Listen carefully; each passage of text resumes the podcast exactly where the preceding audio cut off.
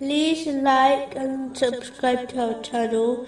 Leave your questions and feedback in the comments section. Enjoy the video.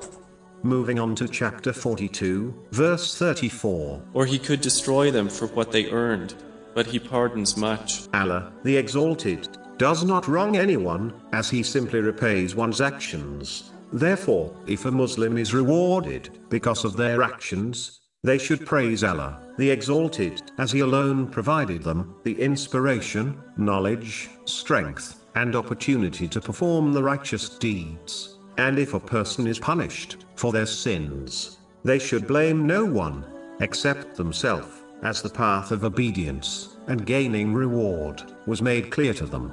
Yet, they chose to reject it.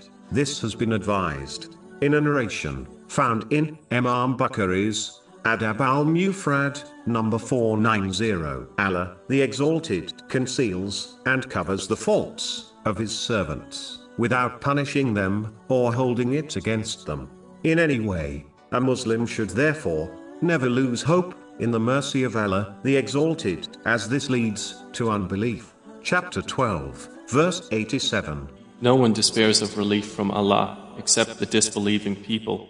A Muslim should understand that the forgiveness of Allah, the Exalted, is unlimited, while their sins will always be limited. The limited can never overcome the unlimited. But it is important to note this applies to the one who repents sincerely, not the one who continues sinning, believing that they will be forgiven. This is merely wishful thinking, not hope in the forgiveness of Allah, the Exalted. Muslims should act on this name by overlooking and forgiving the mistakes of others. It is logical to understand that if one desires the forgiveness of Allah, the Exalted, they should learn to forgive others. Chapter 24, verse 22.